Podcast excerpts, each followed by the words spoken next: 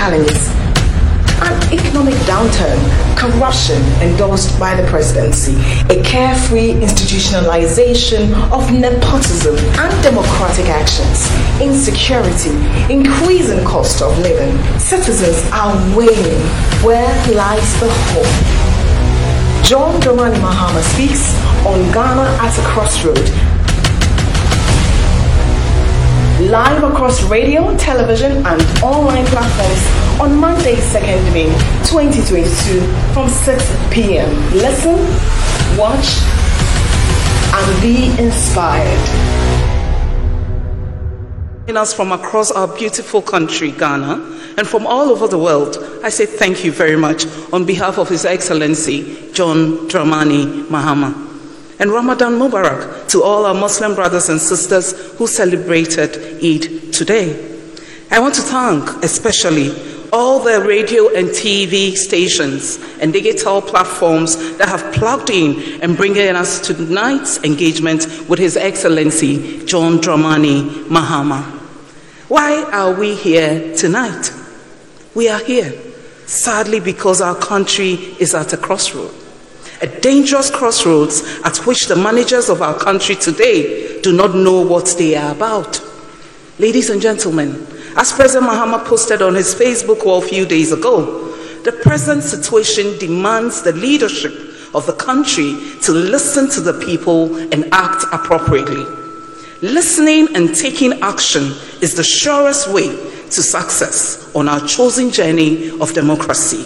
At this juncture, let me seize the opportunity to welcome Professor Nana Jane Opoku Agyeman, immediate past running mate to our presidential candidate for 2020 elections. Good evening, ma'am, and you're welcome. Our national chairman, the Honorable Samuel Ofosu-Ampofo, is also here. Good evening, sir. Thank you very much for your time. The Honorable Johnson Asiedu Nketia is our General Secretary. He has also joined us this evening. Distinguished ladies and gentlemen, welcome to Ghana at a Crossroad, a presentation by His Excellency John Dramani Mahama, former President of the Republic of Ghana and the immediate past presidential candidate of the National Democratic Congress. Also here are honorable members of parliament, chiefs, Nime, Name, you're all welcome. We also want to welcome our FEC members, our Council of Elders, and all leading members of our party the National Democratic Congress. As Robert Frost mentioned in his celebrated poem, The Road Not Taken, he said, Two roads diverge in a yellow wood, and sorry we cannot travel both. Indeed, we stand at an undeniable critical crossroads in our nation's history where it has become necessary as citizens to choose a path that may well determine our future decades to come. To prepare the way for us, please join me to welcome Bishop Dick Isando of the Action Chapel Ministry for a short prayer. Thank you very much, sir.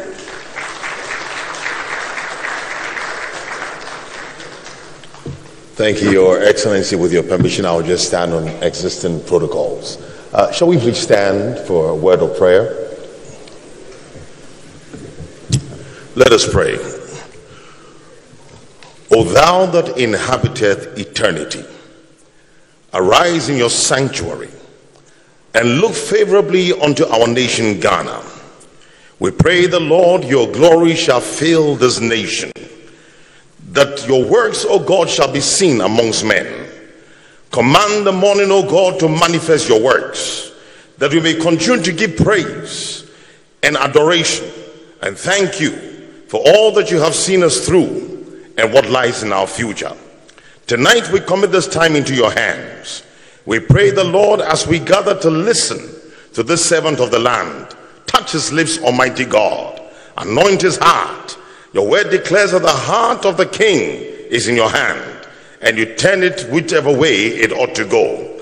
Today, we pray in the name of Jesus that let counsel be upon him. Let his words resonate across the nations Bring wisdom, Almighty God. Use him as, as an instrument for solution. We pray for an open heaven that you pour out all that is necessary to give this nation the hope for the future, to bring us to a place where dreams shall be fulfilled and your purposes shall be established. Now, O God, let your predetermined counsel and your will for this nation and this people be designed and established in our time. May all that we do in this time and beyond impact generations yet unborn. May men leave a good legacy, a legacy that will touch and advance the cause of this nation.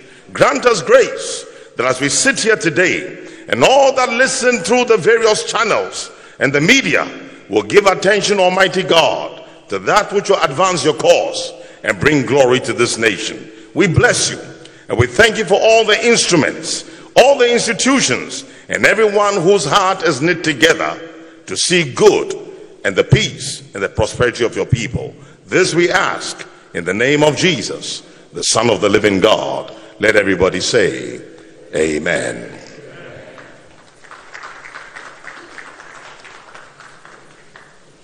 Thank you very much. Bishop Dick Esando is from the Action Chapel International. That was a powerful prayer indeed. The Bible also says in James 5 16b, the prayer of a righteous man is powerful and effective. May our prayers tonight shake the foundations of our nation and may the Lord hear our cry.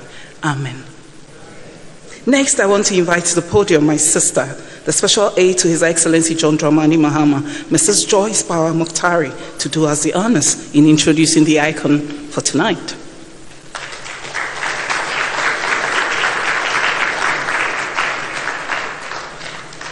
A very good evening, distinguished ladies and gentlemen. Thank you, my sister Obobia.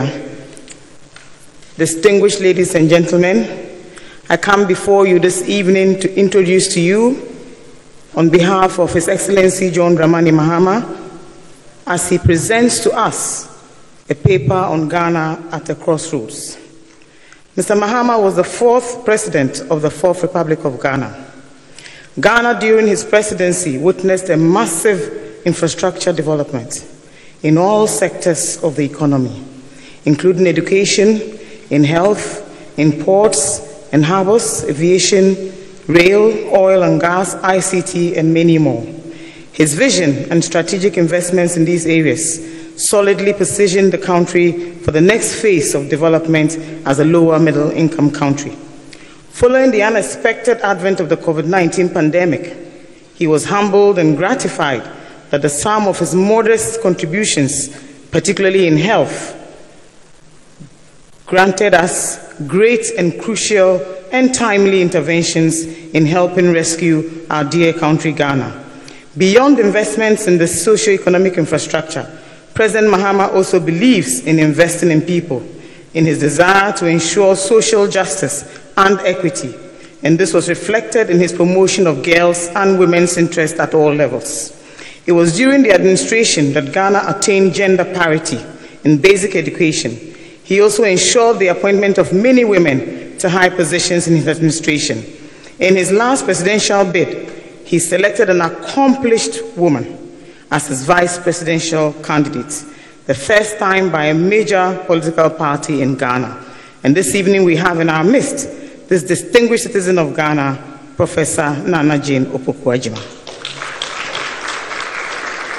President Mahama is a man of many talents and accomplishments who committed himself to fulfilling the vision of transforming the lives of Ghanaians by focusing on jobs, stability, and infrastructural development. My boss will tonight touch on the history of our democracy, the challenges we are all currently facing, and proffer for consideration by the good people of this country of ours some key policy recommendations. Ladies and gentlemen, I present to you the affable, accomplished, development oriented President John Dramani Mahama. Thank you.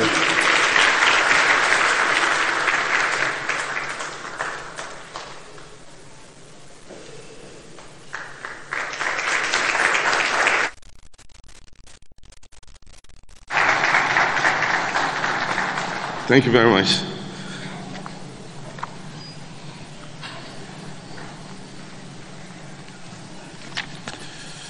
Thank you, thank you, and um, good evening. Comrades, ladies and gentlemen, and if Professor Mills were here, he would have said, my brothers and sisters. I thank you for making time to join me tonight.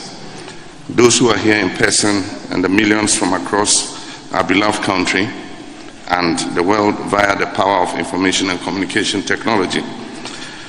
Some of you may not know this, but I loved and studied history all the way to university level. And one of the books that absolutely enthralled me in my early years of studying history was a book titled Makers of Civilization.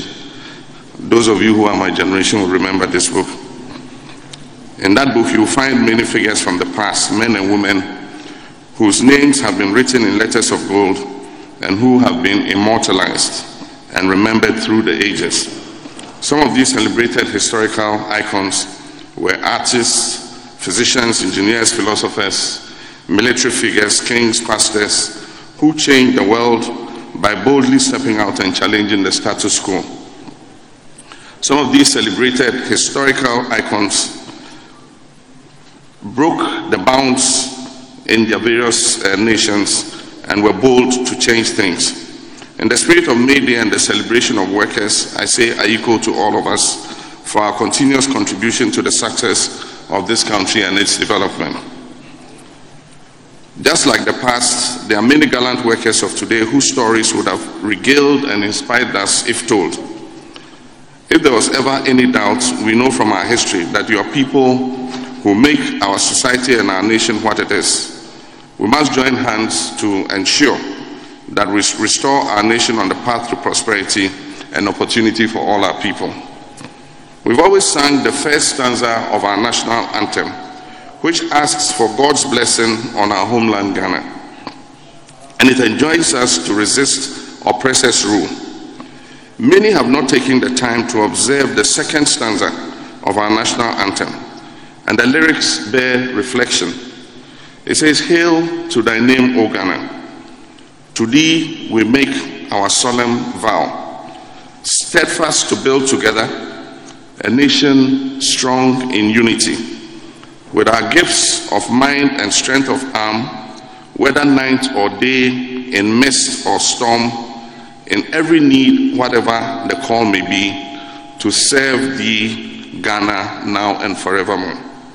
This stanza calls for a nation strong in unity and enjoins us with our gift of mind and strength of arm to serve our motherland, Ghana, now and forevermore.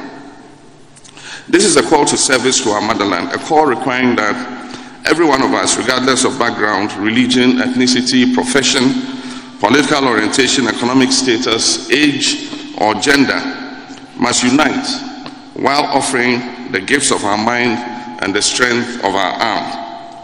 Sitting on the fence is not an option in nation building. History will not remember us kindly if we accept the gradual degradation of our society and do not make any attempt to inspire ourselves to make a difference in our generation. Countrymen and women, Ghana, our dear nation, is at a crossroad, and we must tarry a while and reflect deeply on the road that we must take. The wrong choice would lead us down an easy path of chaos and destruction. The right choice will lead us up a path of prosperity and dignity, but go with hard work and sacrifice. My fellow Ghanaians, I can assure you that as our forebears did in the past, if we come together united as one, there is no task that is insurmountable. The future is bright if we rebuff those who seek to divide us for their personal gain. And if we open the opportunities of our country to all our citizens, irrespective of ethnicity, political affiliation, age, or gender. 30 years have passed since President John Rawlings, of blessed memory, appended his signature to the newly drafted Constitution of 1992, which made an irrevocable commitment to a return to democratic and constitutional governance. In the period preceding that moment, which set in motion what has turned out to be the most stable and enduring period of governance in our history, we had plunged from the heights of being the black star of Africa, from the lofty ambitions of the post independence era, to the depths of economic catastrophe institutional decay, corruption, and despondency. Our life as a nation had been checkered with multiple governance experiments alternating between civilian and military administrations.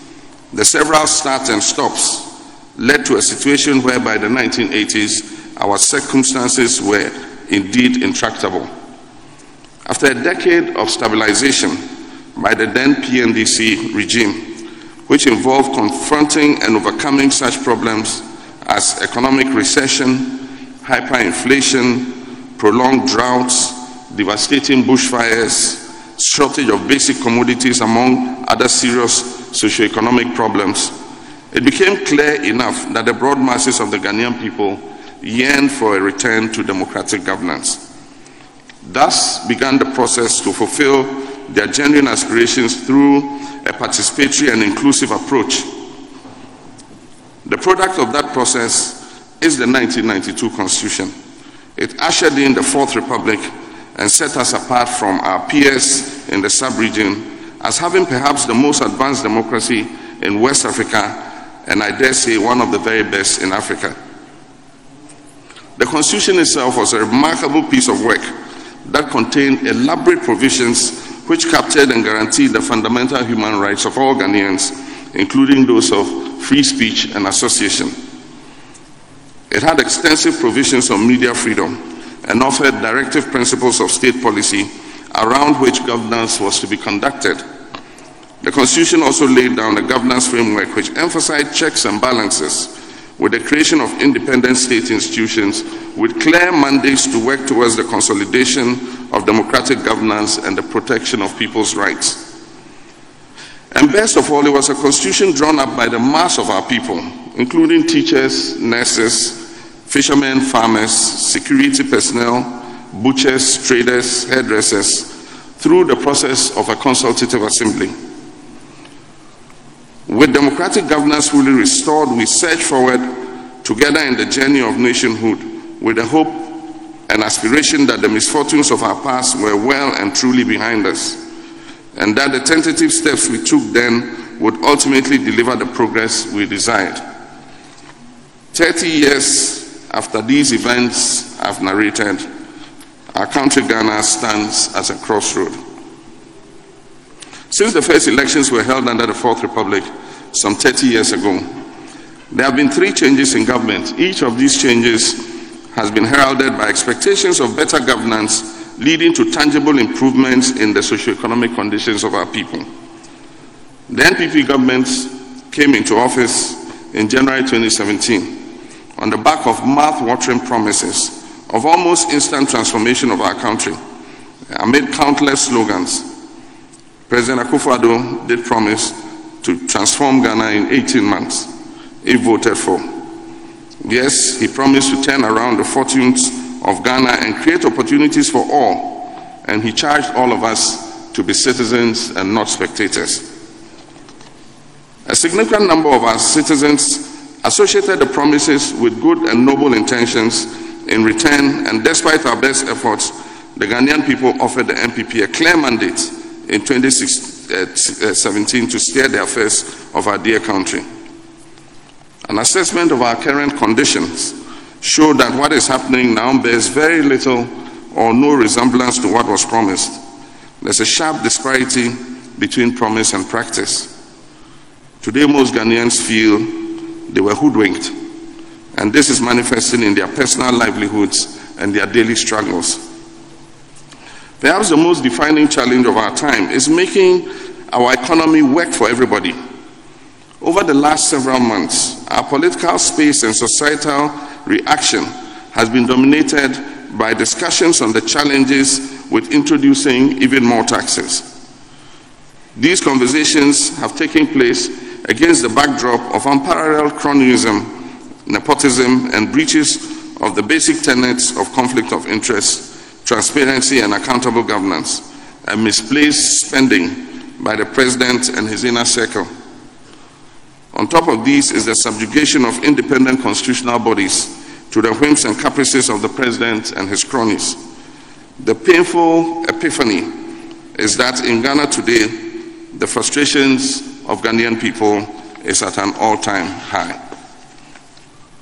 We're well and truly at a crossroads, a crossroad that is acutely complicated by the doubt and fear experienced by our next generations that they face a future that carries no expectations of success in their lives. For most Ghanaians, the feeling of despondency and hopelessness is real and personal. It is exacerbated by a dangerous trend of growing inequality and lack of upward social and economic mobility, in addition to a calculated effort at constraining social justice.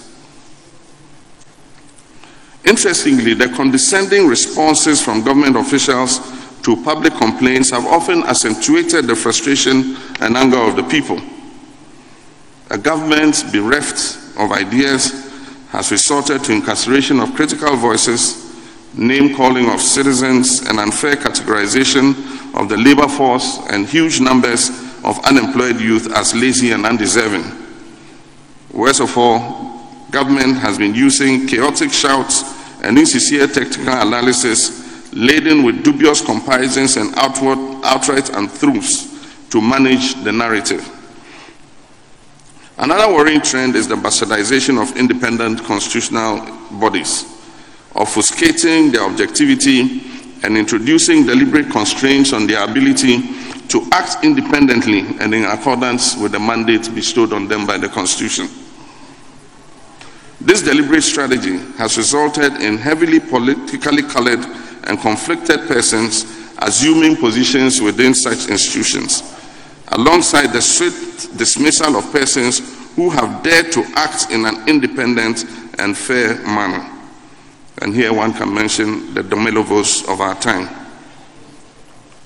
The cumulative effect of these travesties is an unparalleled and lack of substantive accountability in the management of our national affairs. On the economic front, Nana Akufo-Addo and the NPP pledged to transform Ghana within 18 months, as I said, grow our economy at double digits, reduce borrowing, ensure fiscal discipline, bring down the cost of living, lower taxes, and protect the public purse. They promised also to move Ghana from taxation to production. In effect, none of these has been achieved. Instead, Ghanaians have been subjected to excruciating hardship and deprivation resulting directly from the mismanagement of the economy by a government that lacks the humility to accept responsibility and the capacity to appropriately diagnose the root causes of the challenges that have brought us here. Rather, they constantly seek to impose on us their version of the economic reality denying that food prices have gone up, insisting that the business climate is very favorable, virulently protesting the evidence that their investments in meaningful capital expenditure is insignificant, and ignoring glaring evidence of unprecedented levels of corruption and breaches of internationally acclaimed standards of social justice. This government contests even the most basic and glaring set of facts this should never have been the case for a government that has been fortunate to receive far more resources in the last five years than almost all governments before them under the Fourth Republic put together. Despite this fortune, today, the Ghanaian economy ranks amongst the worst managed in the world. It is characterized by unsustainable public debt due to an unprecedented fiscal deficit, comparatively high and still rising inflation, a rapidly depreciating currency, spiraling cost of doing business, ever rising cost of living, high levels of corruption, abuse of civil and human liberties, and a general loss of investor confidence. Simply put, our country is on the verge of bankruptcy. In spite of the firm promise to reduce borrowing, this government has increased our public debt to almost 380 billion Ghana cedis as of the end of the first quarter of 2022. This is more than three times the debt of all governments since the days of Osagyefo Dr. Kwame, Osagyefo Dr. Kwame Nkrumah put together up to January 2017. A direct consequence of this astronomical borrowing is that our debt service obligations per annum has increased by 500% from 10 billion Ghana cedis, which it was in 2016, to about 50 billion Ghana cedis now. We are at a great risk of defaulting on our debt repayments unless something drastic is done. To be clear, despite the heavy politicization of debt by the current administration while in opposition, the real problem we face is not just because of the daunting large size of the debt in terms of value. Rather, it is the stark reality that these huge levels of borrowing have not gone into infrastructure and capital investment, but have been applied largely to consumption and in some cases even misapplied. This heavy borrowing has not been met by commensurate and significant improvement in the size of our economy and its productivity to ease repayment of the debts in future. My brothers and sisters, an important and yet very dis- disturbing variable, often ignored in our national discourse about the debt situation, is the corresponding ballooning of government's indebtedness to local businesses and other statutory uh, bodies, including SOEs. These issues must occupy an important space within national discourse because our estimation is that government's liabilities to local businesses and other stakeholders exceed 30 billion Ghana cedis arising directly from the excessive borrowing to fund consumption related expenditure is the harsh truth that more than half of what government collects in taxes is used to serve its debt, with the remainder going almost exclusively into public sector wages and salaries. This has created self inflicted rigidities that leave very little space for investment in other important areas of the economy. The effect of this is that government is unable to meet its spending obligations in the most critical sectors of the economy on which the livelihoods of millions of our people depend. It is little wonder, therefore, that out of a total annual collection of 2.1 billion under the National Health Insurance levy as at end of 2021, only 127 million Ghana cedis, which is about 6% of the amount, had been released to the authority. This is stifling the ability of healthcare providers in the private and public sector to provide adequate care for the mass of our people. My brothers and sisters, in the hands of a more responsible and prudent administration, the resources that have been available to this administration should have resulted in quantum leaps in the standard of living of Ghanaians, and we should have recorded major progress as a nation. After inheriting a stable economy that was programmed and poised for rapid growth from early 2017, this government has squandered its way into a ditch from which it has become impossible to emerge without imposing even deeper hardship and suffering on the Ghanaian people. The minimum expectation was that the NPP government will build on the strong foundation that had been bequeathed them and achieve incremental progress over what they met. They have instead carried out a demolition exercise of that foundation and left our economy in quicksand, sinking at an alarming rate. However, now we know that responsibility and prudence are not concepts that appear to be appreciated by this government. As we speak, the cash crunch arising out of the rigidities in the economy is having a devastating toll on almost all sectors of our national life. Let's take the education sector, for instance. At the basic level, capitation grants have been in arrears for nearly a year. Textbooks have not been supplied to basic school pupils for three straight years. At the SHS level, Lengthy delays in the release of funds have crippled the free SHS program, compelling key stakeholders like CHAS and NAT to issue ultimatums to government. There have been widespread reports of food shortages and nutrition deficient, deficient poor quality food in schools across the country. and the academic calendar has become erratic due to non-availability of funds to run the schools.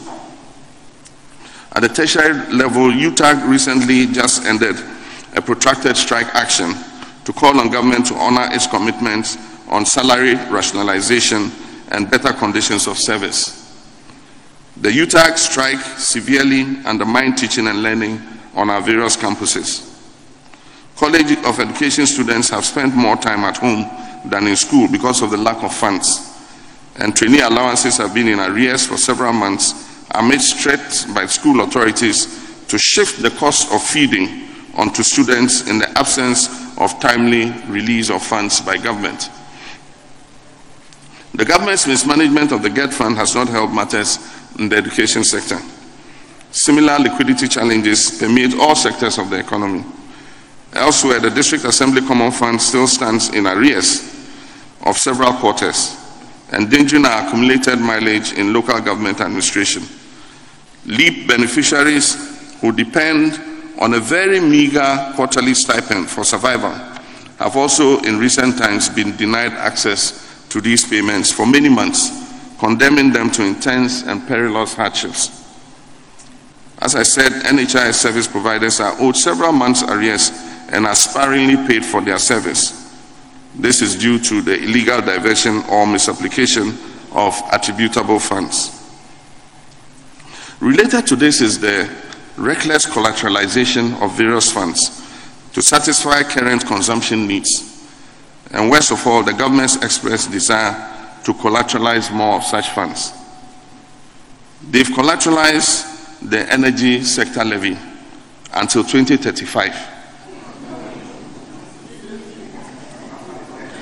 They've collateralized almost 10 billion of GET fund revenue through the so-called seven-year Daakye bond.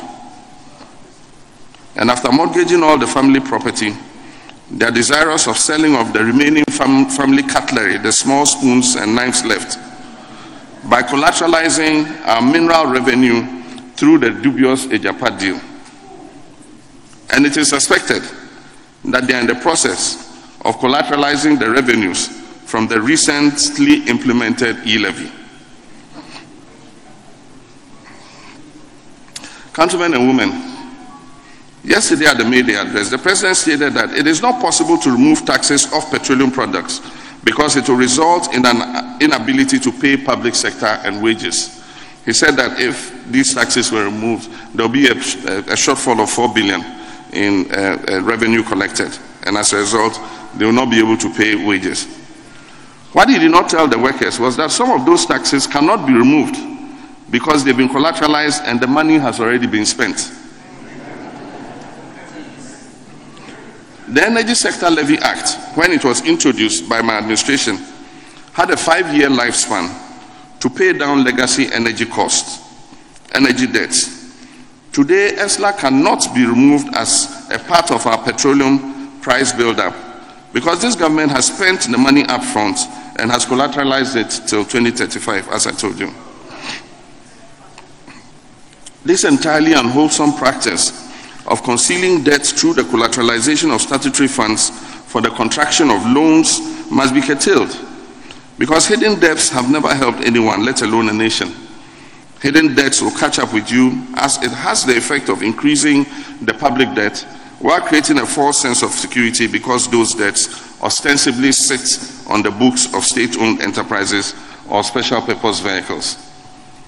For example, Whereas the Bank of Ghana, in its latest summary of economic and financial data, pegged our public debt at 351.8 billion Ghana cedis, and therefore stated that we had a debt to GDP ratio of 80.1% at the end of 2021. The actual debt stood at 362 billion Ghana cedis. When you factor in into the equation debts sitting in the name of Get Fund, ESLA, and Sino Hydro. They deliberately left this out to give a lower uh, picture, and this is what this government has been doing since they came into office. Thankfully, the strong will of the people, civil society, and the NDC legislators applied the brakes to the Agyapa deal. We must be determined to defeat the Agyapa deal if they resurrect it. This can only be the action of an Agyaboni and uh, not an Agyapa.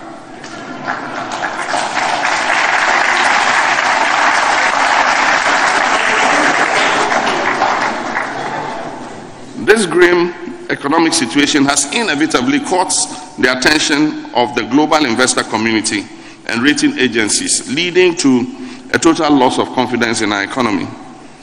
Due to this loss of confidence, confirmed by our worst ever downgrades from reputable rating agencies such as Fitch and Moody's, we've been shut out of the international bond market since October last year and are set to remain shut out for the whole of 2022 unless the economic outlook improves significantly. The resulting panic reaction from the grim economic reality, the mixed and conflicting messages and outright untruths and truths from government actors has led to significant capital flight by businesses and international actors within our domestic bond market and has complicated confidence in an already precarious banking sector that suffered the misfortune of the politically motivated collapse of some of our local, locally owned banks and financial institutions. It is estimated that about 200 million US dollars in capital flight occurred in January 2022 alone. And the central bank lost about 687.6 million US dollars in net international reserves between November and December 2021. This also accounts for the steep depreciation of the cedi since the beginning of this year.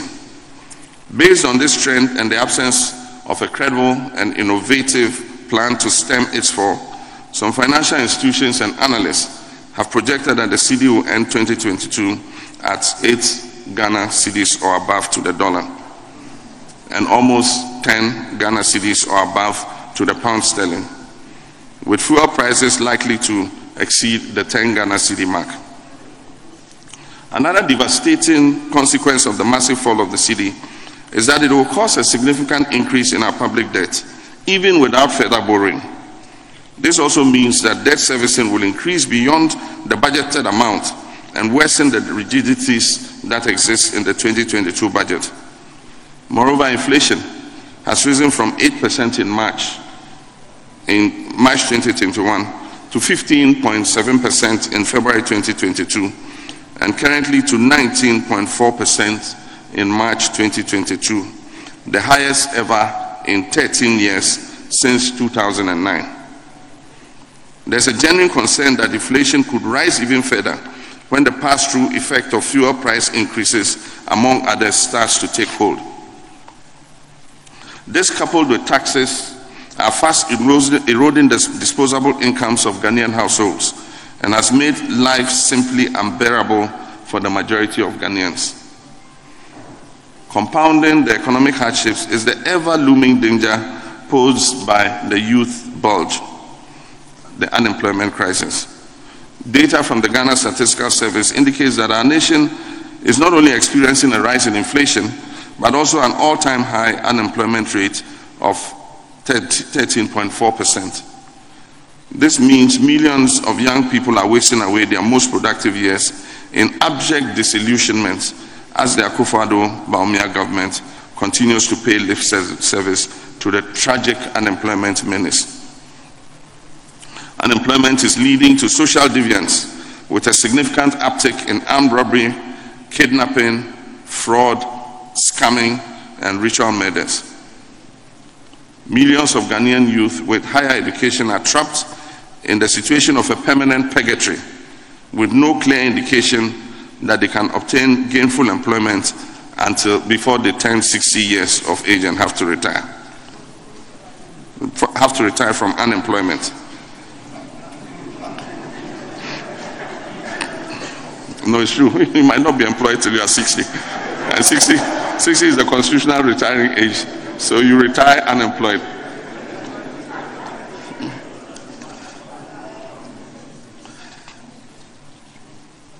Millions of Ghanaian youth, okay, I've said that. Yet the president continues to fritter away the taxpayers' precious money on luxurious chartered jets and other wasteful engagements.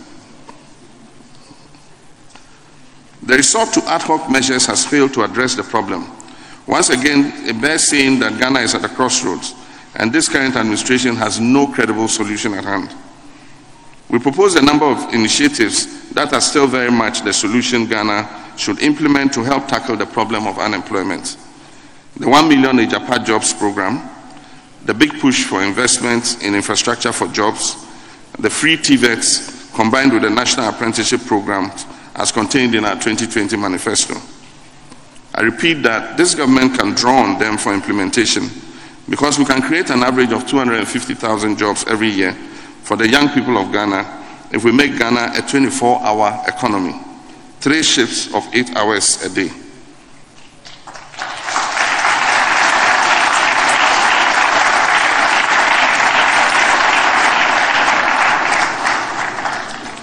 We must. And the NDC will always support the private sector in various forms to enable them grow and expand their earnings and job openings. A stimulus package like that, like what we provided to the pharmaceutical manufacturing companies in the past, must be rolled out to other processing and manufacturing organizations. Our vision behind the establishment of the Ghana Exim Bank and the Ghana Infrastructure Investment Fund should not be lost. In times of anguish and deep national crisis, as we are presently witnessing, a convincing and credible response is required from leadership.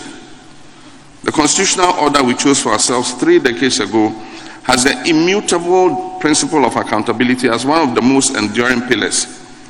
Accountability requires those who have the privilege to lead to periodically render an account of their stewardship.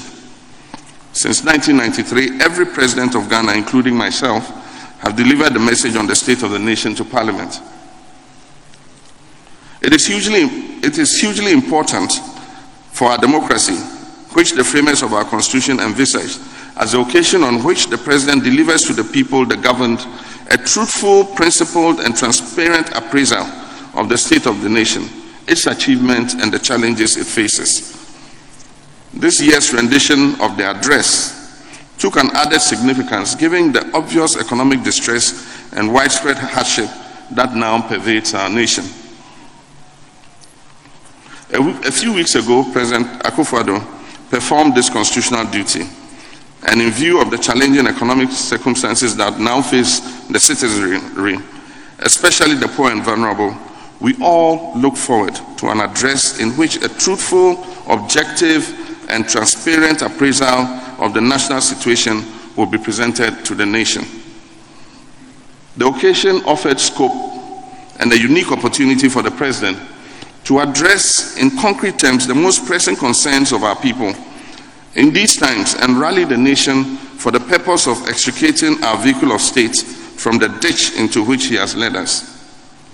We had hoped that the widespread hardship and suffering that Ghanaians are experiencing in these difficult times will be duly acknowledged, and responsibility will be taken for the arrogant missteps, wrong policy choices, and mismanagement that are mainly responsible for our current situation. Instead, and rather unfortunately, we're fed with the same litany of backpassing, denial, nonchalance that the people of Ghana have been served by this president and his administration over the last five years. Nothing is ever their fault.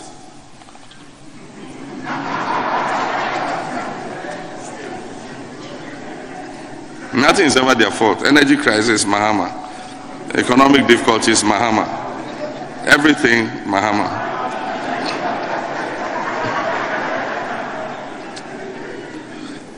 The president's spirited efforts to paint a rosy picture amid national anguish and despair was most disconcerting and gave the clearest indication yet that the president and his government have fallen prey to the phenomenon of gaslighting. You can check gaslighting in your dictionaries. It's a form of dementia.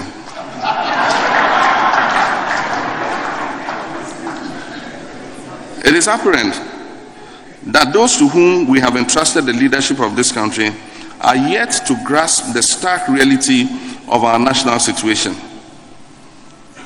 As was manifest in his State of the Nation address, President Akufo-Addo and his head of the economic management team have sought to shirk and deflect responsibility for the economic mismanagement that has led to this hardship and national economic meltdown.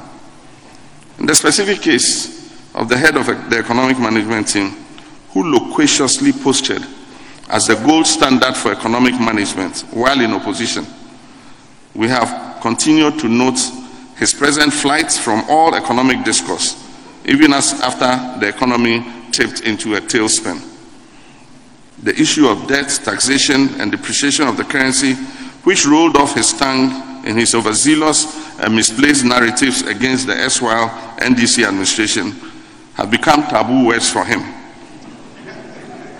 Until an avalanche of public criticism and demands forced him out of his hole a few weeks ago to make a pitiful torrent of unconvincing excuses for the disastrous mismanagement of our economy.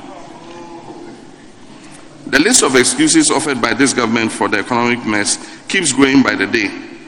When it has been convenient, COVID 19 has been made the shipping boy and has been blamed for all our woes. Recently, the Russian Ukraine war has also featured prominently.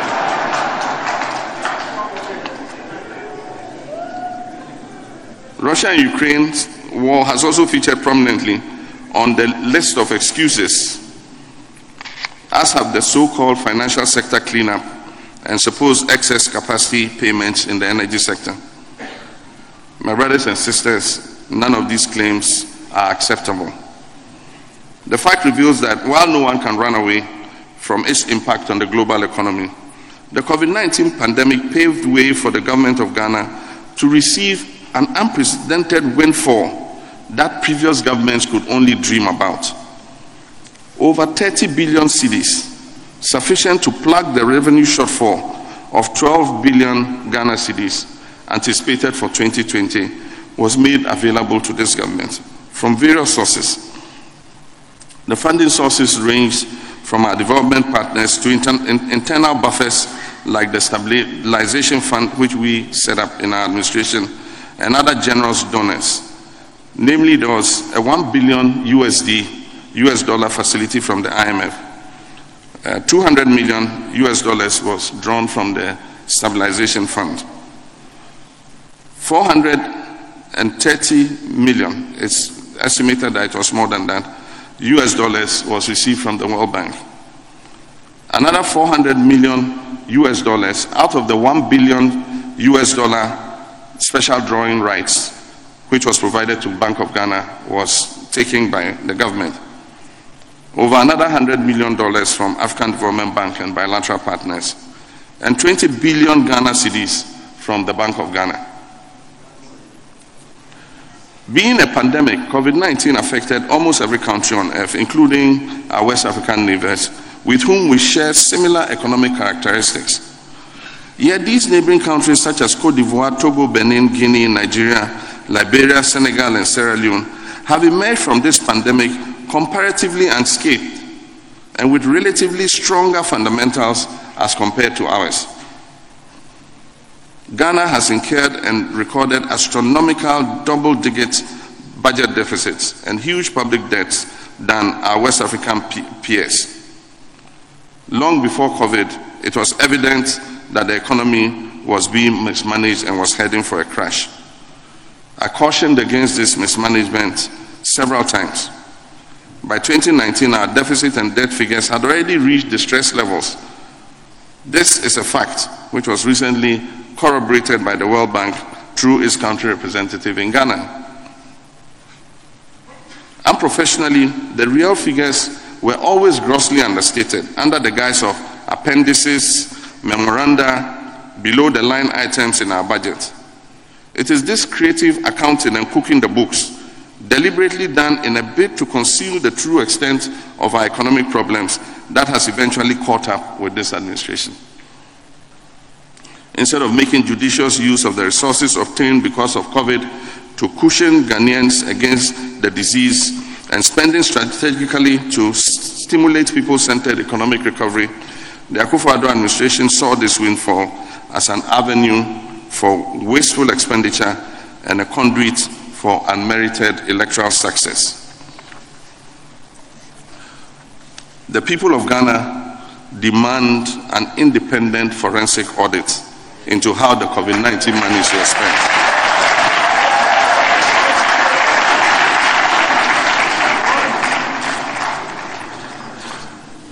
The Russia Ukraine conflict cannot possibly be responsible for the suffering we're going through.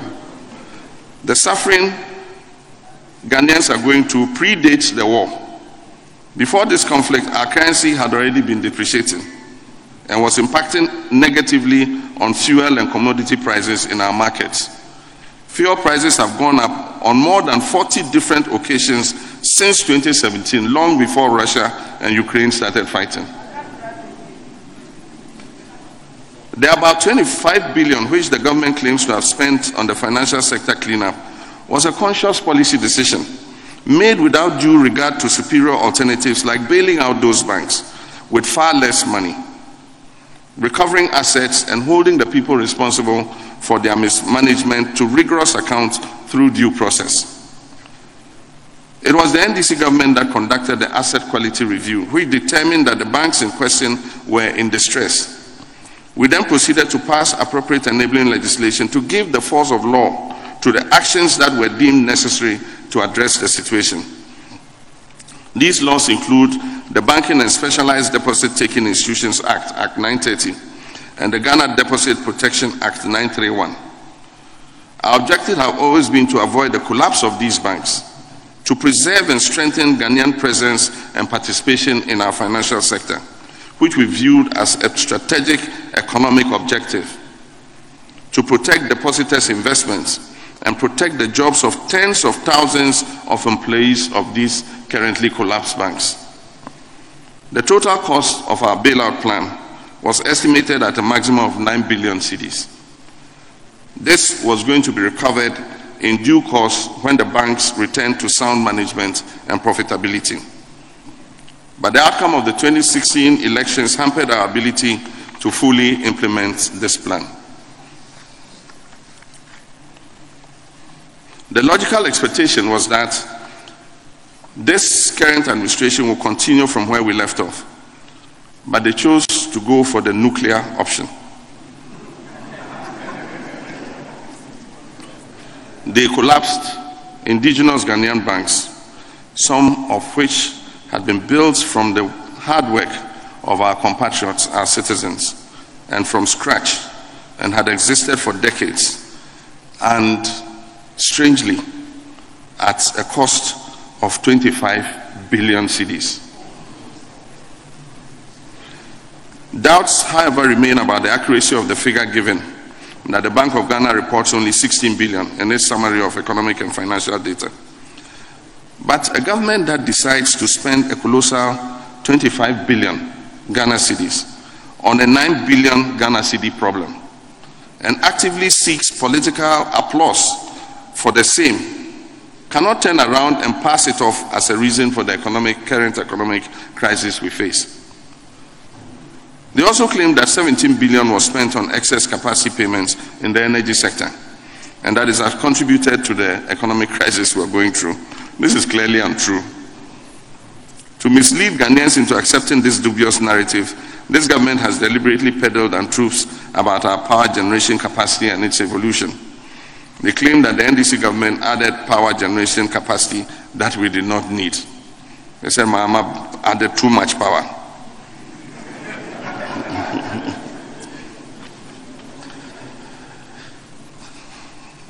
and that we did not need and that due to take or pay clauses in the power contracts, they've been forced to pay $1 billion to independent power producers every year since 2017. The truth is that in the NDC's 2012 manifesto, which formed the basis for our election and mandate to govern from 2013 to 2017, we made a clear promise to ramp up our power generation capacity, which at the time hovered around 2,500 megawatts, to 5,000 megawatts by 2016 were determined to meet demand, which was growing exponentially, and to resolve the recurring power deficit that led to crippling power rationing under all governments since the Fourth Republic began in 1993. We followed through with this promise and expanded generation capacity with the completion of the Karpower and Ameri plants, We also commenced work on Cenpower, AKSA, Amandi, and the early power plants, EPP. By 2020, these plants had, these plants had taken our generation capacity above the 5,000 megawatts in line with our objectives. As we speak, available data show that our installed power generation capacity is 5.367 megawatts. Out of this, only a little above 3,861 megawatts is actually available and can be relied on.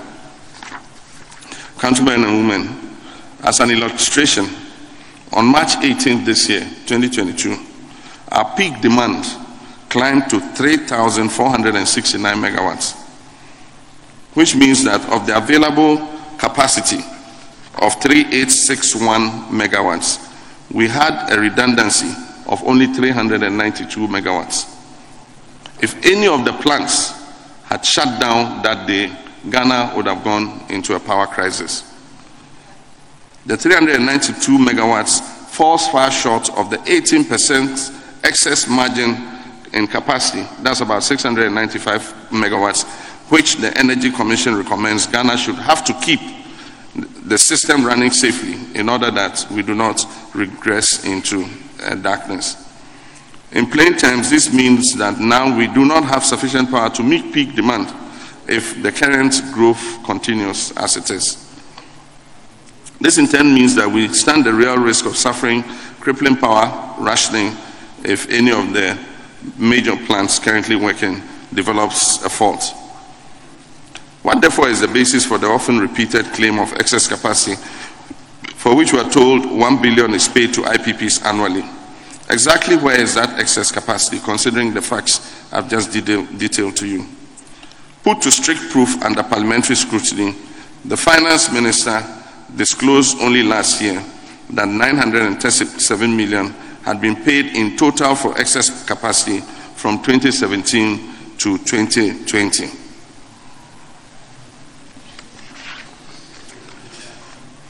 My brothers and sisters, it is the duty of leaders to acknowledge problems, take responsibility, and move swiftly to address them, as I did when confronted with the power challenges in my time. I could also have conveniently blamed the age old underinvestment in the energy sector. But I was acutely aware that Ghanaians did not elect me to complain and pass blame on to others.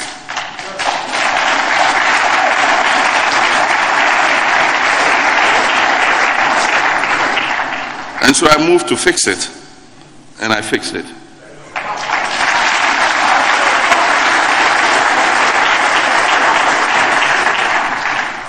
President Akufo-Addo and his head of the economic management team must imbibe this key leadership attribute of taking responsibility, especially in circumstances where overwhelming evidence shows that our present economic dire straits is a direct outcome of their poor economic policy choices and wasteful expenditure.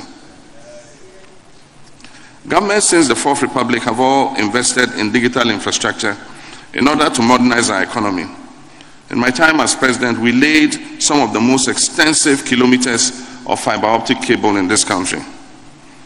And we further provided 4G LTE wireless broadband in order to bring all parts of our country into the new digital revolution. Through these investments, we have created the opportunity for Ghanaians to enjoy the ease of electronic transmission, uh, transactions. Indeed, Ghanaians have taken to the ease of electronic transactions very well. Mobile money payments are used for remittances to parents in the villages. They are used in the markets and supermarkets to pay for groceries. They are used by market women and other traders to, re- to, to replenish their stock. And they are used at filling stations to pay for fuel and services rendered. Internet and electronic banking has made it easier to move money from account to account without the use of checks or cash transfers. This is a positive development for our economy and represents the fastest means of shrinking the informal economy and bringing us all into the formal one. Unfortunately, in the face of this self inflicted economic catastrophe, this government, against all sound advice, has decided to introduce the e levy, a regressive tax that heaps more suffering on Ghanaians. Recently, our president was asked in a BBC interview why he was choosing to tax the incomes of Ghanaians in their electronic wallets that had already been taxed. The president's answer was that it is the newest and fastest growing sector of our economy that is not being taxed.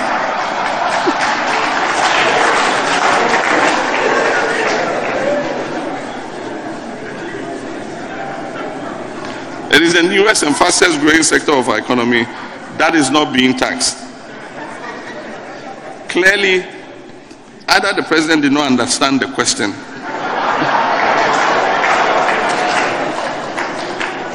or he is clueless about the regressive nature of the e levy. Let's say, for example, a worker gets paid in his electronic wallet. His pay as you earn tax has been deducted already. For every transfer or purchase above 100 cedis he makes on his e wallet, he has to pay an additional 1.5% multiple times anytime he uses uh, his mobile money payment. It will now be tempting for such a person to draw cash from his e wallet and make those payments for his groceries, his fuel, entertainment, utility bills, all with cash, because then he'll avoid paying 1.5% on every payment he makes. The collection of the e levy began yesterday. And like a slap in the face, it began on May Day. when we are supposed to be celebrating workers, we are celebrating a new tax imposed on them. And already there's a litany of complaints about the implementation. I've heard complaints of transfers of under 100 cedis being subject to tax contrary to the law. And I've heard others say that they sent a thousand cedis and paid no additional tax. Clearly, the Ghana Revenue Authority and those responsible for this tax were not ready for its implementation. Government's desperation to tax Ghanaians to get this nation out of the hellhole it has dumped us will not succeed because government's own budget proposals show that the e-levy will not make any significant contribution in resolving our problems, but will exact an adverse toll on the people of Ghana. We in the NDC do not oppose taxation as a principle. We will not be pretentious and couch fanciful slogans to condemn the principle of taxation like the NPP did in the past. We are, however, implacably opposed to distortionary and burdensome taxes like the e levy that only force Ghanaians to endure more suffering.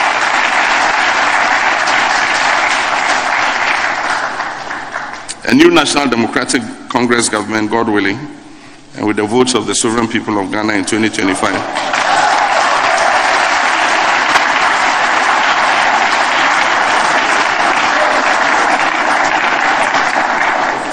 will repeal the e levy act.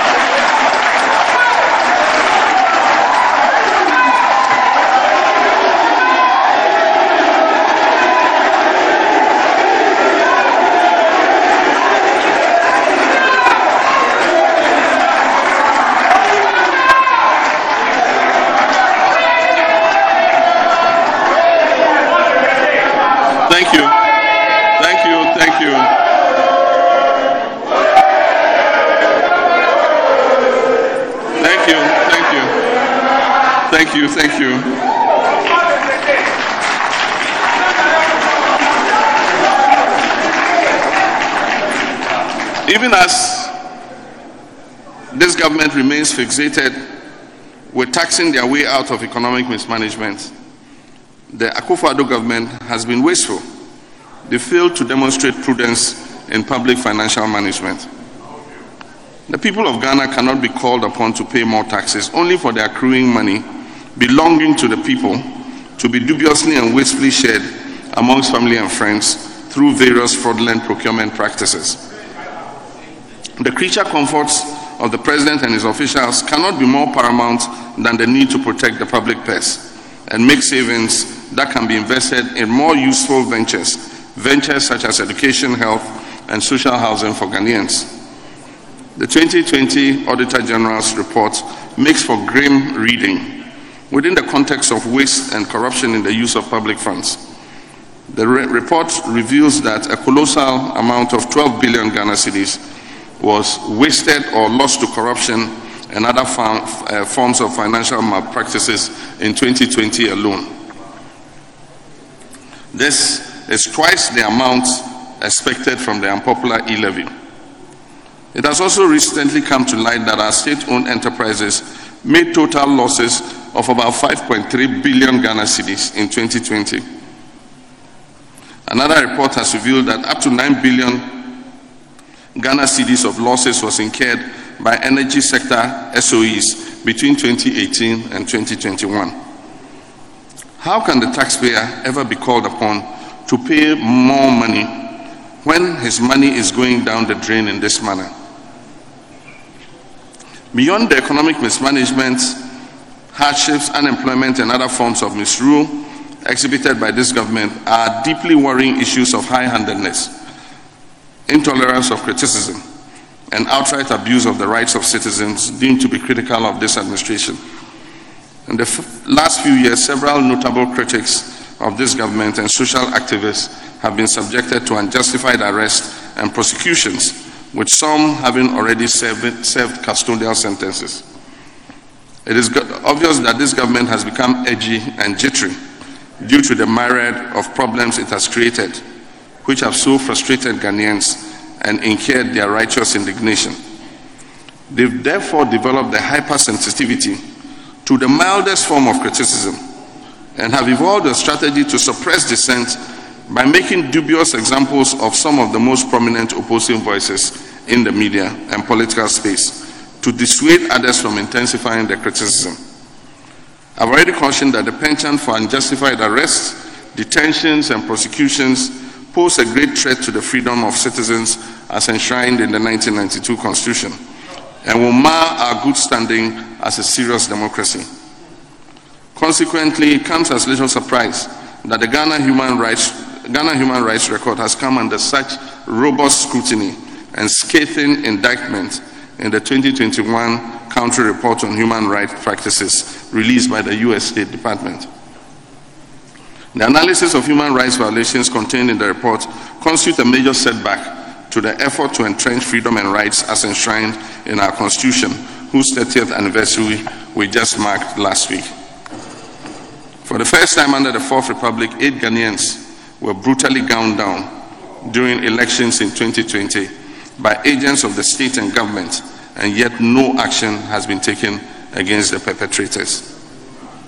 It has been over a year since these killings took place, that but the president has not taken the trouble to publicly indicate his revulsion at these killings or even sympathize with the bereaved families. He has refused to acknowledge these extrajudicial killings that made him president. He has also taken no clear action to hold the perpetrators to account. These killings were preceded by similar unprovoked violent attacks on members of the opposition by militant groups operating under the aegis of this government during the Ayawaso West Wuogon by election and at other times. No government in our recent history has demonstrated a lack of democratic temperament in dealing with issues of dissent and public criticism than the one headed by Nana Akufo-Addo. Ghanaians have witnessed a government which, though was popularly elected in 2016, is behaving more like a military regime than a civilian one. The lack of accountability, arrogance of power, human rights violations, pursuit of selective justice, muzzling of the media and critical voices, targeted collapse of uh, opponents' businesses, closure of opposition radio stations, state capture, nepotism, politicization, and deliberate undermining of the independence of state institutions, amongst others, are all unfortunate characteristics of this administration. I believe I speak for the NDC and our MPs and Ghanaians when I say these acts will not break our collective and patriotic resolve to hold this government for account.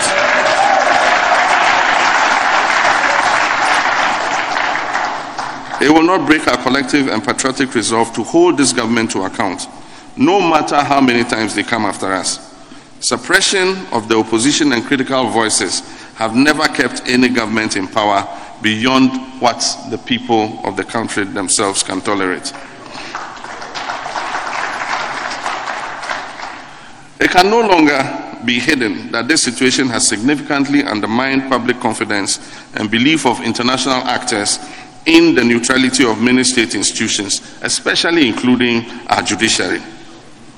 There's a prevailing perception of bias and partisanship, which has not been held by the litany of bizarre rulings given in recent times, some of which clearly defy comprehension and perceived to be designed to further the interests of the executive.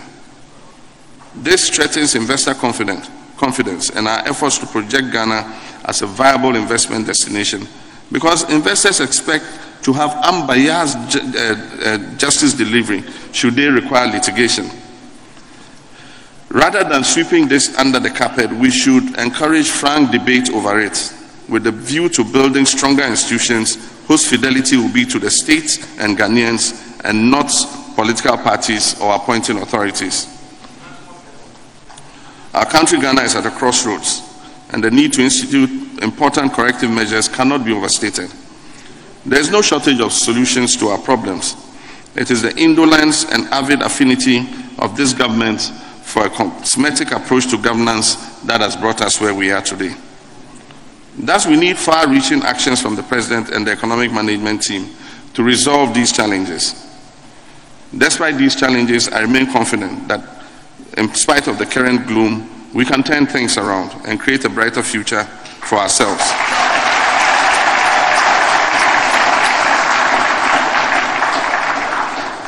Ghana's best days are still ahead. And some of the alternatives we propose are as follows. Those directly responsible for the economic crisis must bear responsibility. And it is inconceivable that the Minister of Finance remains at post. Having presided over the worst economic meltdown in Ghana's recent history, the President must, as a matter of urgency and without further delay, relieve the Minister of Finance of his position.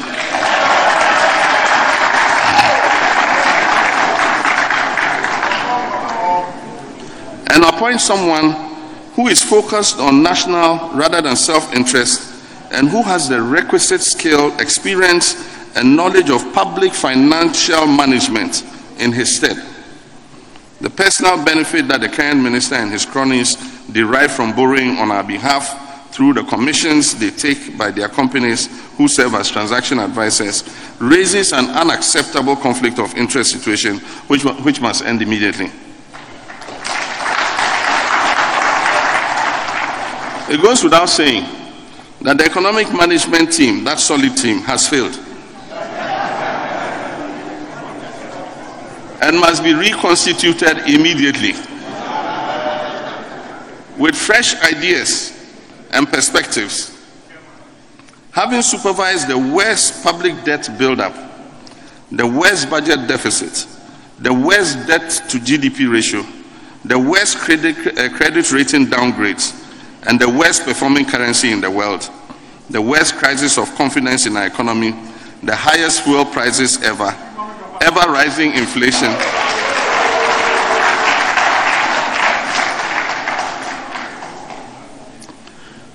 The worst ever rising inflation, unprecedented hardships, etc.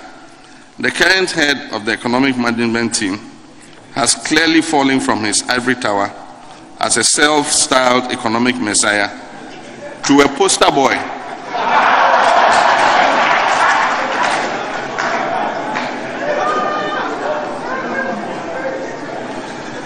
has clearly fallen from his ivory tower as a self styled economic messiah to a poster boy for economic mismanagement. And his leadership of the economic management team is no longer tenable. He has lost sight of cause and effect relationship in the economic value chain and complains that our dire economic state is due to bad ratings from international agencies. He rather blames the agencies for our economic situation, rather than the fact that our dissipating economy resulted in those bad ratings. How does that assure Ghanaians he's focused on the critical things that need to be addressed? The EMT has been bedeviled by their own ineptness, over exuberance, and excessive focus on linear thinking of a theoretical cause and effect relationship, devoid of the practical influences of complex real life nuances. In short, the economic management team has used a laboratory experimental approach typically found in textbooks to typically found in textbooks to run the extremely complex Ghanaian economy and analyze the impact of one variable at a time. Ladies and gentlemen, I've often said to people in most cases when you are analyzing the Ghanaian economy and an obvious simple solution comes to mind think, think, and think again. The consequence of this lack of depth and experience complicated the problems of economic management with excessive yet costly experimentation that did not yield vi- viable results.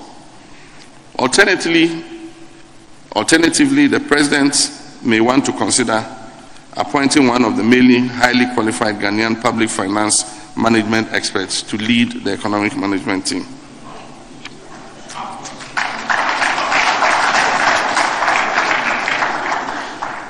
The third one, the president must, as a matter of urgency, reshuffle his cabinet.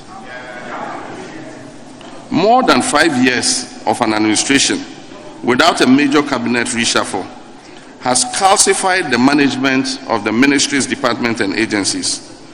These MDAs and SOEs have become fiefdoms in which untouchable ministers and heads of agencies are now monarchs of all they survey.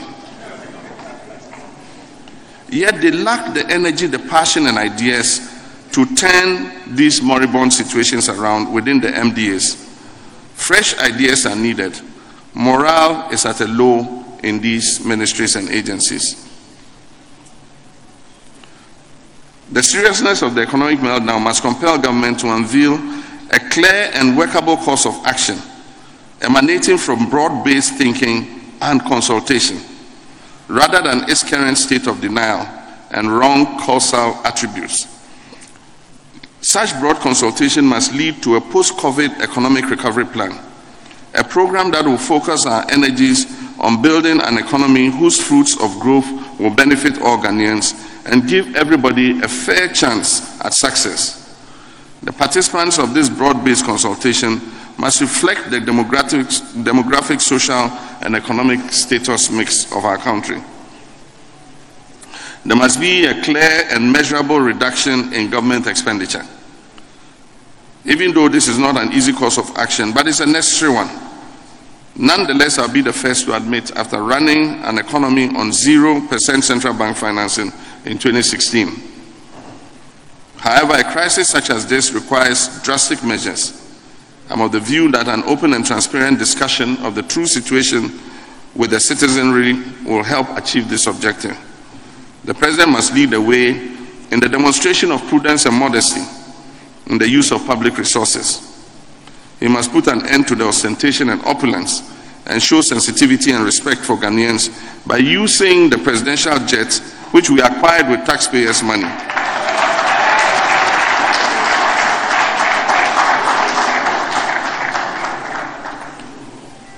And stop the rental of expensive chartered jets. Only then would he have led by the power of his example, to quote Bill Clinton. To enable Ghanaians make meaning of the sacrifices he's making to get us out of the doldrums. The extravagance must give way to frugal application of public resources. We cannot live beyond our means and expect not to fall into debt and financial ruin. Related to this, and that's the sixth one, government must drastically cut down and trim down its size, rationalize and bring to reasonable level the pay packages of CEOs of SOEs and other senior public servants and heads of state organizations. The time has come to look at the practice of providing free utilities and allowances such as inconvenience allowance. entertainment allowance, and such other innovative allowances that are crafted just as income enhancers. The practice of setting up amorphous and poorly structured public agencies to run one off ad hoc policies must also stop, and those already created must be merged with the more established and time tested agencies already carrying out similar functions to curtail the needless duplication and waste. There must be a real effort to plug the loopholes that facilitate the unconscionable loss of public funds incurred through financial practices, as revealed by the Auditor General's report. Government must limit borrowing significantly if we all agree that we are in an economic abyss, submerged under the suffocating weight of unsustainably high levels of debt and are at a risk of default. Then the wisest thing to do is to limit borrowing. Government must, as a matter of urgency, issue a moratorium on all non concessional borrowing to avoid an increase in our public debt. After the issuance of this moratorium, the dithering must stop and very urgent action must be taken to confront the debt, pro- debt problem. The stark reality is that in our current situation, it is just not possible to be servicing our debt at the present levels and have any significant resources left over to meet critical expenditure obligations. It is obvious that this government has no plan on how to handle the debt crisis. I note that government refused to take advantage of the debt service suspension in initiative, uh, commonly called DSSI, and the common platform for debt treatment beyond DSSI. Because of the peculiar nature of Ghana's debt profile, where only about 20% is formed by multilateral and bilateral debt. The bulk of our debt is from the international credit market and other commercial lenders, with default triggers related to bilateral and multilateral reprieves. Government clearly has two options open. No, let me. The bulk of our debt is from international credit market and other uh, uh, commercial borrowers with default triggers related. It's easier related to bilateral and multilateral reprieves. Government, must, government clearly has two options open to it. The first would be to open a discussion with the multilateral finance partners and our creditors on a debt restructuring program, which will ease our debt burden and create some fiscal space to allow expenditure in critical sectors of the economy that are currently starved of funds. Rationalizing and enforcing strict compliance of our tax laws in areas such as the extractive sector including a pragmatic legislation of the tax exemptions regime, can help improve resource flows. For example, a simple insistence that mining companies relay their export revenues into Ghana as per the relevant laws, rather than keeping such funds offshore, as is the current case, can help exchange rate stability. We must achieve a national consensus on these alternatives and take, proactive steps as soon as possible. The longer we tarry, the worse the situation will get. While implementing these measures, government must adequately signal to the international finance providers a clear effort at meeting future obligations.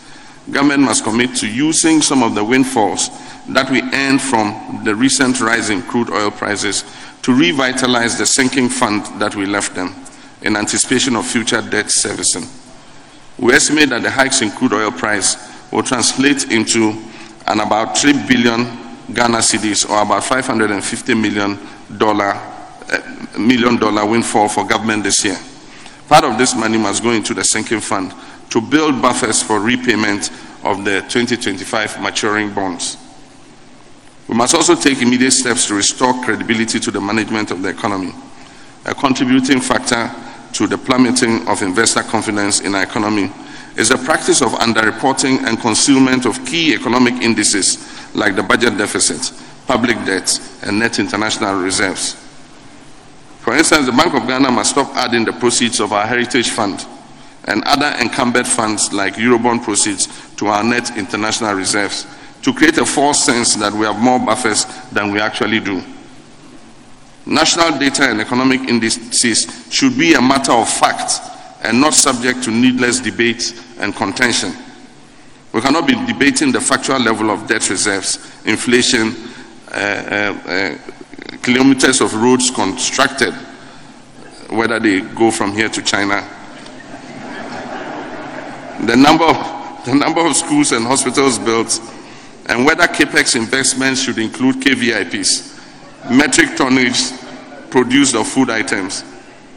Ministers must not be contesting reports and data furnished to the public from their own outfits and should not be comparing indices generated from rebase figures to figures prior to the rebasing. In effect, government data must be transparent and must give a true picture of, at all times of our national situation.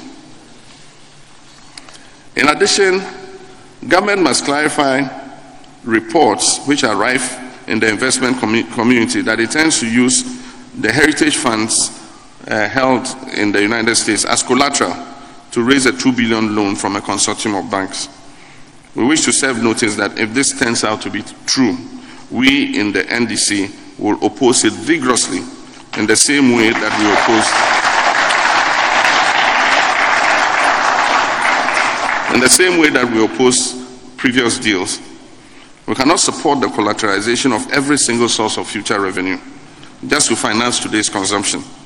This practice will deny future governments and future generations the opportunity to benefit from revenue streams accruing from funds which were originally intended to finance critical sectors of the economy.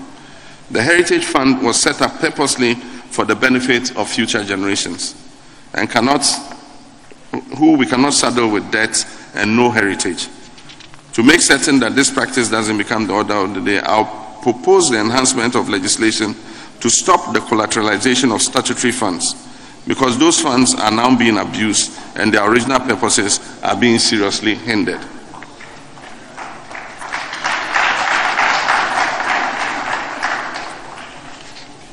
It is obvious that the assumptions underlying the projections in the 2022 budget, especially regarding revenue, are overambitious and are unlikely to be achieved, considering all that has transpired since the presentation of the budget.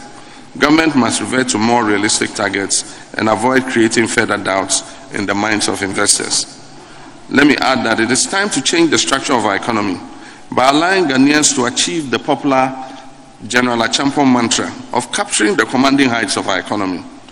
We must increase the GNP of our country as a share of our GDP. Otherwise, impressive GDP growth numbers are mostly the share of foreign investors and subject to repatriation at will.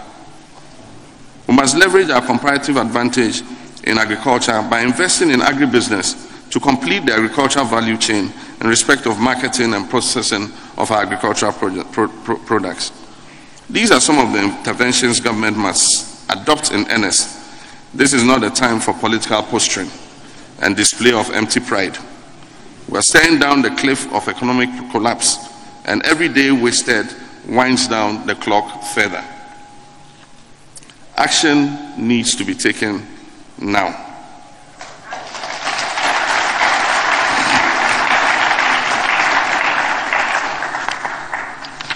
And I'm almost done. My brothers and sisters, I think I've delivered a three hour State of the Nation address before. so this is not too bad. We're just going to one and a half hours. My brothers and sisters, aside reversing the economic de- decay, I wish to emphasize the need to reweave our social fabric, which is bursting at the seams now. It threatens national cohesion and our democracy as well. The despair and disenchantment that the economic and social problems have created within our people cannot and should not be underestimated. There are many in our country today who question the relevance and usefulness of the democratic path we charted 30 years ago. They see too little progress or hope to convince them that democracy of the sort we are practicing is worth the effort. I'm an unrepentant believer in democracy, and I hold that it is the only viable path to nation building. Disruption of the constitutional order cannot be an option and would rather worsen a dire situation.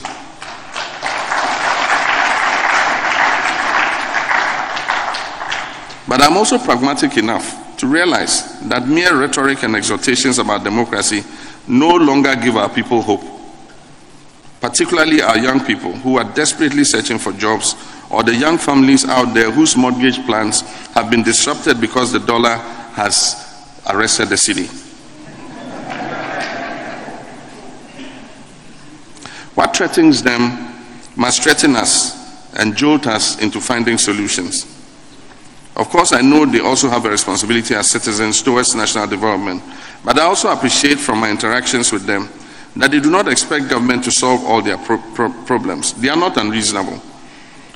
Therefore, we as political leaders must demonstrate through our deeds that the struggle to restore democratic rule those three decades ago and the flame of hope that was lit in our people has not been in vain. We must restore their confidence in the democratic path. We can if we carry out extensive reforms in our political and governance systems and deliver the goods and services that they yearn for. This is the way to go so that even in times of crisis, they still see a silver lining at the edge of the clouds and can wait out the hard times, assured that effective and responsive leadership will work in their best interest. The political elite in Ghana are taking Ghanaians for granted and are governing and using resources in a manner that suggests personal benefit rather than national collective benefit. Under no circumstances must personal benefit override national benefit.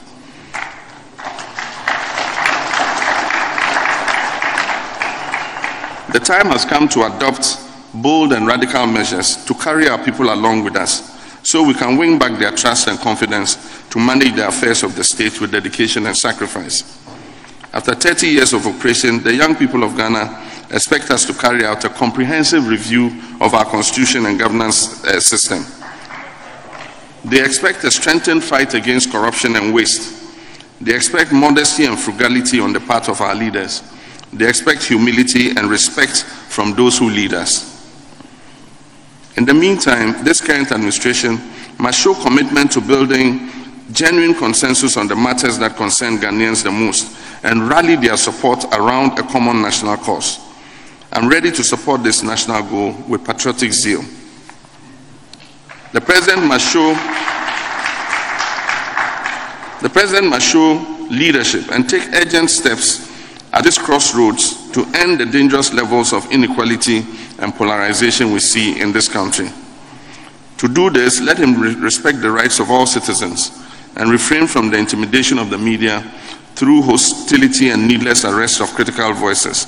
Let him end the politically motivated witch hunts of leading opposition voices. For emphasis, President Akufo-Addo and his Vice President must demonstrate a commitment to the fight against corruption by prosecuting his officials, many of whom have been accused of being engaged in corrupt acts, and disarm and stand down his militants that he has drafted into the security agencies. On the security front, this government must weed out the rogue elements it has drafted into the security agencies because they constitute a major threat to the safety of our country, including recent robbing of bullion vans at gunpoint. Let the Attorney General prosecute the killers of the eight innocent Ghanaians who were killed during the 2020, the 2020 elections, as well as the perpetrators of the Ayawaso West Wuogon violence. Let the President be interested in his Attorney General securing justice for Ahmed Suale, the journalist who was killed in cold blood for simply doing his work.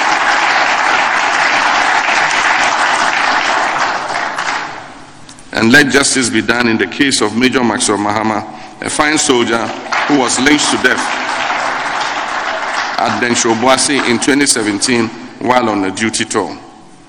These are some measures that can begin to set the tone for a genuine dialogue on building national cohesion and consensus and bring an end to the dangerous levels of polarization and discontent that we see and feel around us.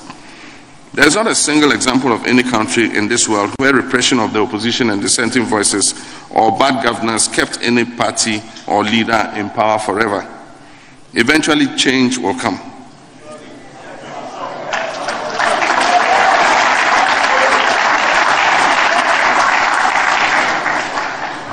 Because there's only so much that an oppressed and overburdened people can take. President Akufo-Addo inherited a buoyant democracy with strong institutions that made it possible for him and his party to win the 2016 elections. And that happened without a fly being hurt. Let him take those steps that will ensure that he leaves the country in one piece at the end of his tenure in 2025. This moment, this government has lost its way and seems ill suited to govern. As I said, Ghana is at a crossroads. The state of our nation is dire and crisis ridden. But in the last few weeks, happenings in the football arena have taught us what can happen if we change course and do the right thing. This lesson came in the shape of our gallant Black Stars, who secured qualification to the 2022 World Cup by defeating a much fancied and vaunted rival. Our Black Stars were dismissed, vilified, and disparaged after their poor showing at the 2021 AFCON in Cameroon, probably their worst performance ever. The management of the team effected badly needed changes, which provided a new sense of purpose and direction, the culmination of which was the qualification to the Qatar World Cup in 2022.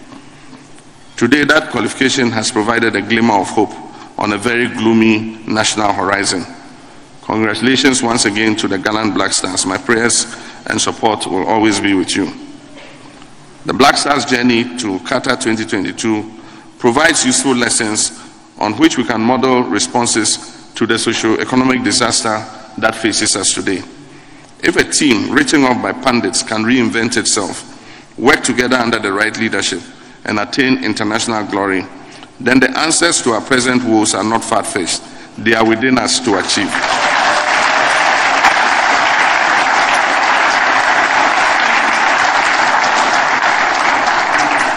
If we work hard at it together, under exemplary and selfless leadership, willing to make the right choices and the right calls, we will emerge out of this current crisis better and more united as a nation. My countrymen, failure is not an option. We have in our hand an opportunity to act and do so quickly at this crossroads to return hope and prosperity to Ghana, our motherland. May God bless you, and I thank you for your kind attention.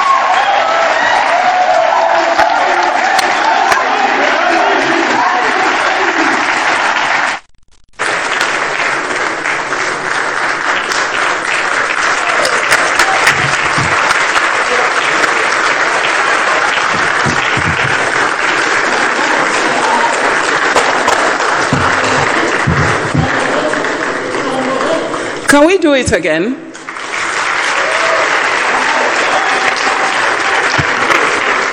Thank you very much. His Excellency, once again, you nailed it.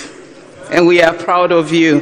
It's always a delight to listen to you, and I'm sure that tonight is no exception. Ghana at a crossroad. Our dear country is at the verge of bankruptcy. But for the ruling government, nothing is ever their fault e-levy was even implemented by John Mahama. Now lie. anyway, we are grateful and thank you very much for your time. I'm sure that there's something that you're all taking home with you tonight. In 2025, when His Excellency John Dramani Mahama is sworn into office, we are we are exactly what we'll be doing as soon as we swear in the next government. Thank you very much to all the TV and radio stations that we were live on. We were live on TV XYZ, Joy News, Weasel TV, Pan African TV, Angel TV, CTV, UTV, Loud Silence TV. Should I say it again? Last time when I forgot to mention loud silence, I'm sure you all saw the timelines. So let me say it again loud silence TV. Home based TV. We're live also on Radio Gold, your power station. You know they are back now.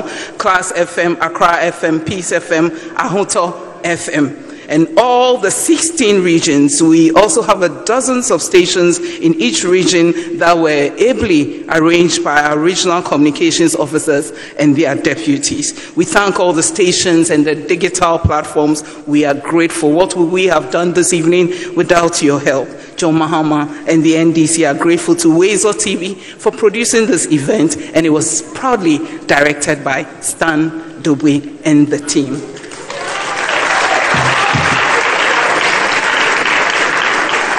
Before we leave here, let me acknowledge some of our senior comrades, including our party's Council of Elders, our National Chairman, General Secretary, members of FEC, regional chairmen, members of our various regional executive committees, members of parliament, former appointees of the NDC administrations.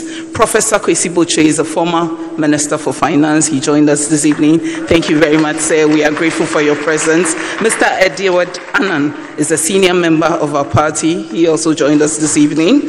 Professor Joshua Alabi was our campaign manager for the 2020 campaign. Mrs. Betty Mould-Iddrisu is a former Attorney General and a very senior member of our political party. Former Chief of Staff Prosper Bani is here. Thank you very much, sir, for your time. Ambassador Dan Abodakpi, member of our party's Council of Elders, he is also here with us. Professor Kwamena Ahwoi, thank you very much for your time. And um, Madame Faustina Nelson, Thank you, Mrs. Sati Okran. We are grateful for your time, and I'm sure that all protocols observed. Forgive me if I forgot your name. Let me acknowledge our chiefs and queen mothers in our presence. Osaberima and Sansasraku III is Manfihene and the Chidomhene of Ikriapim Traditional Council. Thank you very much, Nana. We are grateful for your time. Nana Ama Opokua Ampowa is Nifahima of the Ra Ra traditional area. Thank you, Nana. We are grateful. Obasima Nana Amanya Kumbwa is Nkosohima of Rara. Thank you very much, Obasima. We are grateful for your time. The clergy was ably represented by Reverend Olivia Doche. She is also from the Action Chapel. Thank you, Mom. We are grateful for your time. And I'm sure that you heard our opening prayer. It was said by Bishop Dick Esando. Thank you for your time.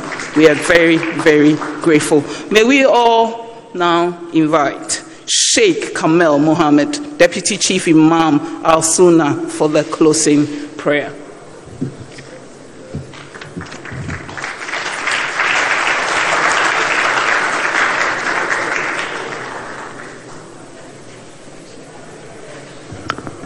أعوذ بالله من الشيطان الرجيم بسم الله الرحمن الرحيم الحمد لله رب العالمين الرحمن الرحيم مالك يوم الدين اياك نعبد واياك نستعين اهدنا الصراط المستقيم صراط الذين انعمت عليهم غير المغضوب عليهم ولا الضالين اللهم آمنا في وطننا غانا.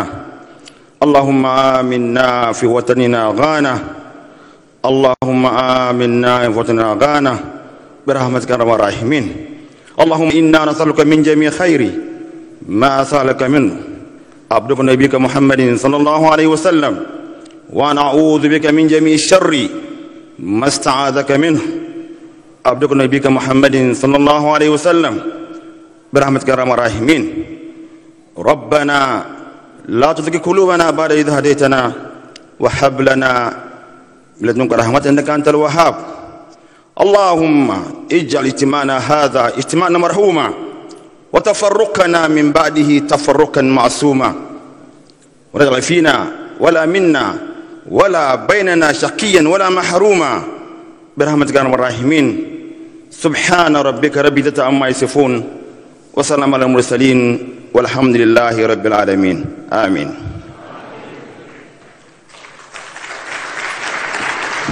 Thank you very much, Professor Nana Jane Opoku-Agyemang. We are grateful.